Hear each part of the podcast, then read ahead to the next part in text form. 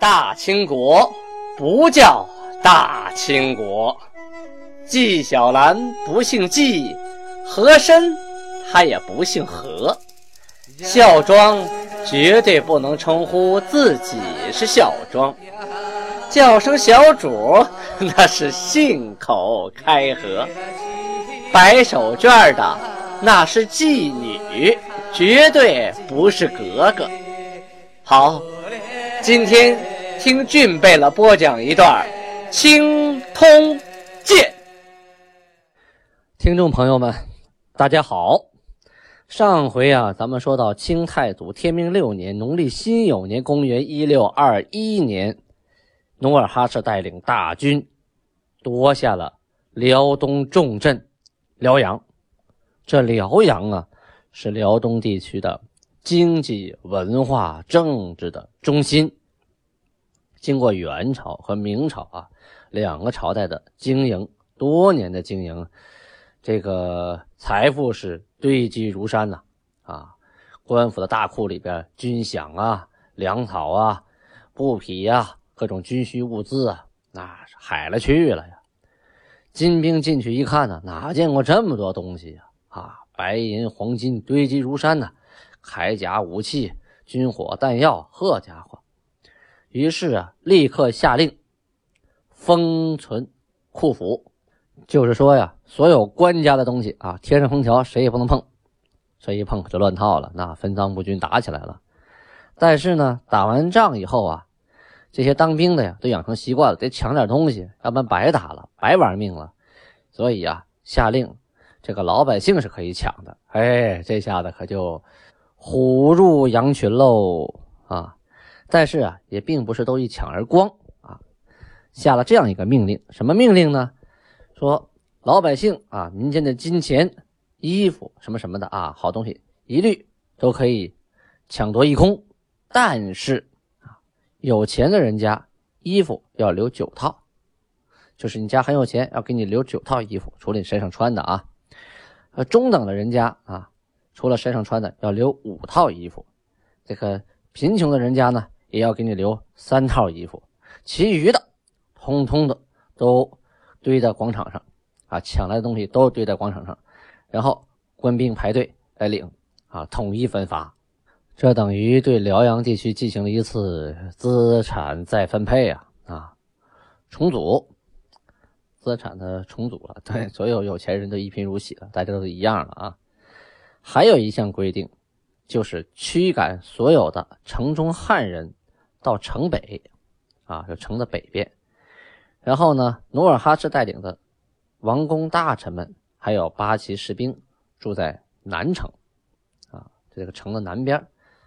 从此以后啊，清朝入关啊，齐民分居的制度就开始了。啊，以后你会发现哈，很多大的城市，像成都啊，像兰州啊，啊。石家庄啊，都会有这样的地方，重镇啊，都会有满族的老城，就是在本身这个城之外，或者城的边上，还建了一个小城。这个城是八旗驻军的八旗营啊，专用的一个驻地，晚上要关大门啊，单独管理的，叫齐民分治。这个齐民分治制度啊，以前是没有的啊，以前呢，把老百姓讹过来以后，就变成奴隶了，就。都归各家各户了，分配了，而这回呢没有啊，还保持着他们的平民的身份啊，该干什么还干什么。只不过呢，啊，原来的这个城的一大半啊，家就没有了，你们都去北边自己找地方，自己想办法，自己活吧，重新再分配了。但怎么说还是自由之身呐，比沦为奴隶要强很多啊。城里边啊，除了原住民，还有很多都是乡下来逃难的。或者其他的小城堡里逃过来临时躲避战乱的人啊，命令他们各回各家，各找各妈啊，回去该干什么干什么，别住在城里。努尔哈赤啊，又下令李永芳啊，命令他把城里的蒙古人都呃集合起来，编成队伍啊，登记造册，给他们发饷，就是发钱。发完钱以后，命他们剃头。啊，都按我们女真人的发型来剃头。剃完头以后，给他们编入八旗啊，这些蒙古人都乐得归顺呐，啊，有钱花，有仗打，还有东西分，挺好啊。这些蒙古人都归顺了。同时啊，命令三个传令兵啊，骑着高头大马，手里拿着小红旗儿，一边走着一边喊呐：“剃发者待不杀，剃发者待不杀。”呱呱呱的，一边走一边喊。老百姓一听啊啊，剃头就可以不杀头啊啊！好，于是啊，整个河东之民无留发者，什么概念？就是辽河以东啊，你找不到一个还有明朝人发型的了。通通都剃成女真人发型了。刚才说了，把蒙古人编入八旗了，那人数远远不够啊！啊，部队还要扩充实力。于是呢，就征集辽东的汉人为兵。怎么定的呢？啊，这样定：每家有五个男人的，你要出三个人来当兵；要是有三个男人呢，你就出两个人来当兵。啊得得留着一个家里种地的呀，是吧？没有种粮都当兵，那当兵的吃什么呢？啊，组成新的部队以后啊，金兵就开始四处去掠地呀，就抢地盘啊。这个时候那就是如入无人之境啊，就是跑马圈地一样，走到哪儿这块地我的，这块地他的，开分了，嗯，没人拦着。努尔哈赤呢，又命令啊，有个降将啊，叫金玉和这个人。让他去海州地区，在哪儿呢？辽宁省的海城县啊，让他传谕归顺啊，因为他是，呃，汉人归顺过来的，会讲汉语啊。到那边就传谕说：“你们都投降吧，投降了剃头发就没事了，该怎么过怎么过啊，只要剃头就行。”老百姓呢开始有剃头发的，啊，就，呃，请降啊，有的就主动归顺。唯独啊，东山那个地方啊，有矿。那有矿兵啊，就是那个地方很富裕啊，啊有矿，那的矿兵啊坚守阵地，坚决不降，同时还对那些投降的呀施以报复。这李永芳啊得到消息以后，带领一支部队就打他们去了。结果呢，对方啊真的很顽强，就是誓死不从啊。占据的地理的优势啊，他占的地利啊，因为他这个。山里的有矿啊，哈，他比较好把守。同时呢，钻到洞里头啊，你逮不着他。真的打了数日，杀戮甚重啊，就是双方啊，死亡的人数都不少。最后才得以平叛，仍然人家没剃头啊，我们那边还死不少。那你不打也不行啊，留着这根钉子扎在肉里头，谁都难受啊。自从这辽阳啊被金军攻下以后啊，辽河以东啊。像三河、东胜、长靖、长宁啊，这都是老地名。像东胜就是海城县的西开村，长靖是辽阳市唐马寨乡老墙头村北边，还有长定、上榆林、十方寺啊，就是哎呀，很多很多地方啊。这要我要读起来太长了。怎么说呢？一共是辽河以东啊，大大小小。七十余座城，就是还有铺，通通都归了金国所有。就是说呀，辽阳这杆大旗一倒啊，下边的城堡、村寨呀，通通的主动请降了，没有一个愿意抵抗了。那抵抗就是没命啊，谁拿生命开玩笑？大不了剃个头呗，是吧？该怎么活怎么活呗。当然了啊，也不免呢会有很多啊仁人志士，他们觉得呢，我祖宗留下头发，我怎么能剃呢？啊，就只能迁徙，就是逃走。所以啊，自广宁，就今天的北镇县，还有宁前，就是绥中县的西南一带，啊，就是一百多年呐，住在这儿的老百姓啊，都向西迁徙了啊。自塔山，就是海城县西南，到吕阳，这北镇县的县南，相距二百余里。整个这一带呀，烟火断绝，什么意思？杳无人烟，一个人都没有了，真空地带了。啊，原来的良田呐，都荒废了，村舍呀，也都一个人都没有了。啊，十分的惨淡，都迁走了。不迁走就等着打呀，是吧？等于说呀，努尔哈赤这两仗，第一仗打了沈阳，第二仗打了辽阳。打完之后，整个辽河以东地区通通拿下了，包括辽河以西的啊长长的二百里范围内，也是杳无人烟，形成了一个真空的地带。这大部分汉人呢，都向西逃去了。有的呢，他住在丹东那边了，他向西逃，他可来不及呀。他向哪儿逃呢？过了鸭绿江，向朝鲜逃啊。努尔哈赤呢，就致书到朝鲜国王。书上曰：“啊，尔仍欲著名则已，尚不欲著名，则将渡河而去之汉人西行遣还。今辽东地方汉人剃发归降者，西家豢养，各官吏仍复原职。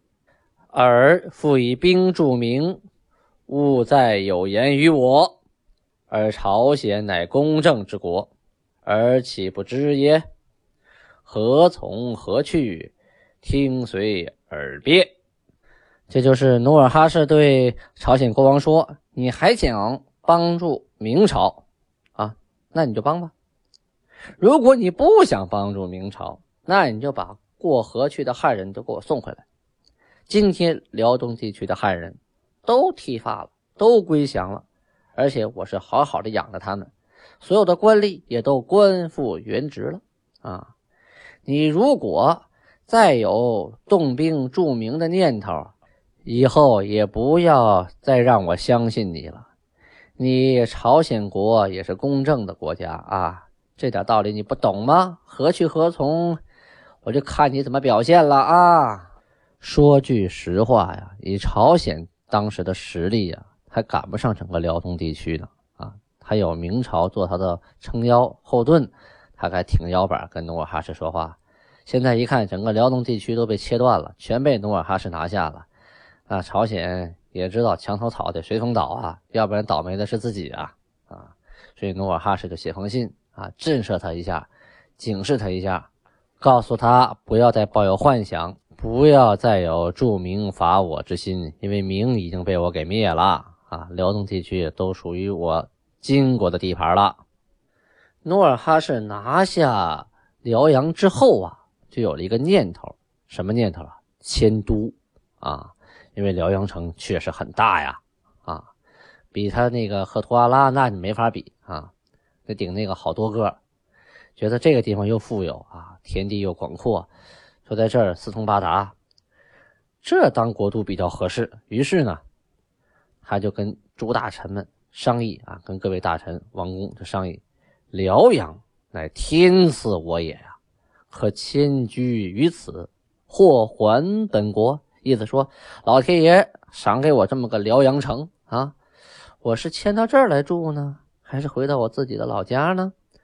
所有的大臣呐、王公啊，都说我们该回去，在这儿不踏实。啊，我们生在山里，长在山里，你到这平原地带不踏实。努尔哈赤说：“若我兵一还，则辽阳必复固守，凡城堡之民必逃散于山谷，不为我有。弃所得之疆土而还国，后必复繁征讨。且此处乃民国、朝鲜、蒙古三国接壤之要地。”天际于我，既已居之，亦遂定。什么意思？努尔哈赤就说呀：“啊，我要一撤兵，哎，我得派人来守辽阳吧？这一守辽阳，城堡里人一看还要打仗啊，就跑了，这城也就完蛋了。呃，人都跑了，这个城不是个空城吗？守的还有什么用啊？我要放弃掉我得的疆土，回到原来的啊老窝，我将来还得费劲再来打。”而且这个地方啊，是民国、朝鲜、蒙古三国的中心地带呀，这是个要地呀！啊，老天爷既然赏给我了，那我就住这儿。于是就这么定了。努尔哈赤决定迁都辽阳城。这里呢，再讲一讲大的政治背景啊。努尔哈赤呢，致书蒙古内卡尔喀五部的贝勒。咱们前文书提到过啊。金国的实执政贝勒与卡尔喀五部的贝勒对天盟誓，永远和好，一块呢征讨有仇的民国。后来呀，蒙古后金东西的呼应，频频的侵略明边。明朝啊，疲于应付，在太昌元年，就今天命五年（一六二零年）的时候啊，辽东巡抚周永春啊，他提出一个主意来啊，一定呢得联合蒙古，一同的去打击后金。于是呢，派副总兵江弼，这个人叫江弼啊，进入蒙古，以什么机会呢？是借口啊，寻找北关，就是。叶赫部啊，他当时叫民国的北关，锦石台布阳谷的后人啊，以这个名义，他进到蒙古了。说这个叶赫部啊，北关原来是我明朝的啊，他被金国呃占领之后啊，他后人逃到蒙古，我得来寻找一下啊。于是找到了锦石台的长孙女，叫素不地啊，这个名字可能是呃汉字来翻译的啊，这个原来女真文叫什么就不可考了啊，叫素不地。他当时呢，他是蒙古察哈尔部酋长脑毛大的孙媳妇。这个脑毛大呀，也是汉语的翻译啊。呃，当时呢也写作是纳木大皇太极，纳木大皇太极，皇太极啊，这意思就是王子的意思啊。他是他的呃孙媳妇啊。这个人也是林丹汗的叔叔。找到他以后啊，找这丫头赏银千两啊，赏那个蒙古部落毛啊脑毛大他的孙媳妇赏银一千两，同时呢找到了锦石台的二孙女中根儿，她嫁给了察哈尔的林丹汗，赏他银子三千两啊，就这两个孙女，一个嫁给侄子，一个嫁给叔叔了啊。江碧呢，就是毛脑大、传玉、草花等等啊。告诉他，告诉你，告诉下边蒙古各部，你们要合兵攻打后金。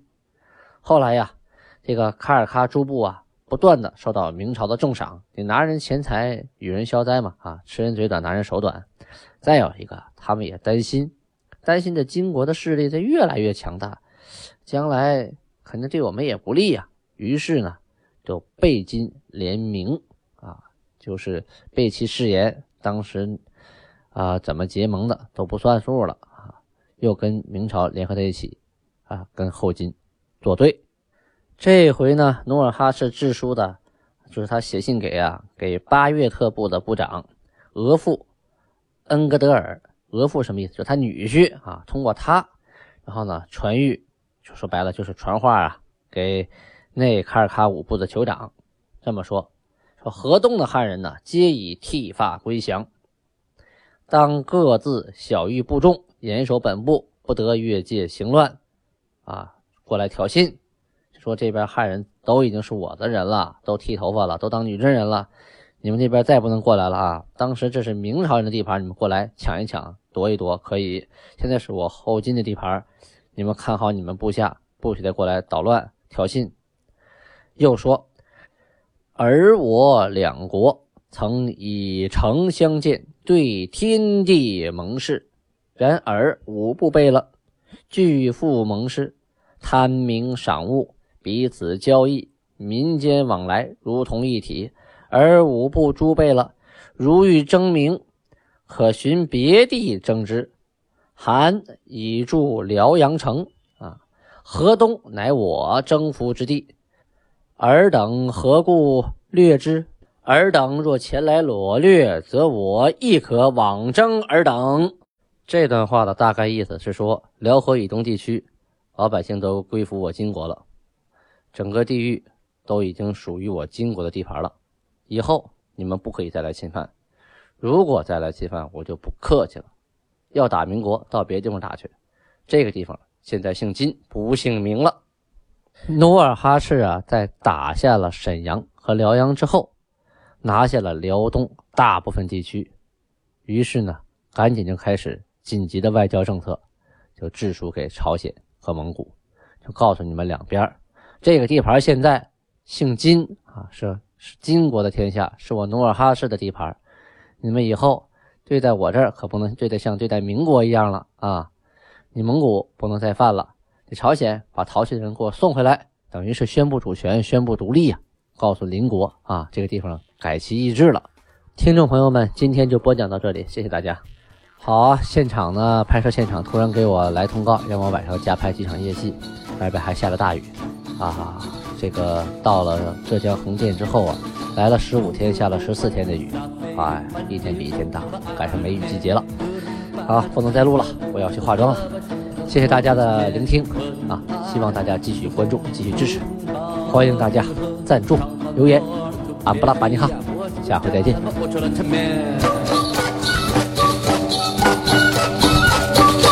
我们欢聚在这里，共同庆贺繁景。无论你来自哪里，满脸都喜气洋溢。风雨几可顺，大家都太平。高举酒杯齐歌唱，愿盛世永长我们好忙诶，不出了客，我真等这匹马西西那，马克西好忙诶，我们吃客，唱了我了炸了红嘞，喝完咱们就唱起歌，听到了歌声你跳起来，跳完咱们再一起喝，手里的酒杯不能空着。我们好忙诶，不出了客，我真等这匹马西西那，马克西好忙诶，我们吃客，唱完我了炸了红嘞，喝完咱们就唱起歌，听到了歌声你跳起来，跳完咱们再一起喝，手里的酒杯。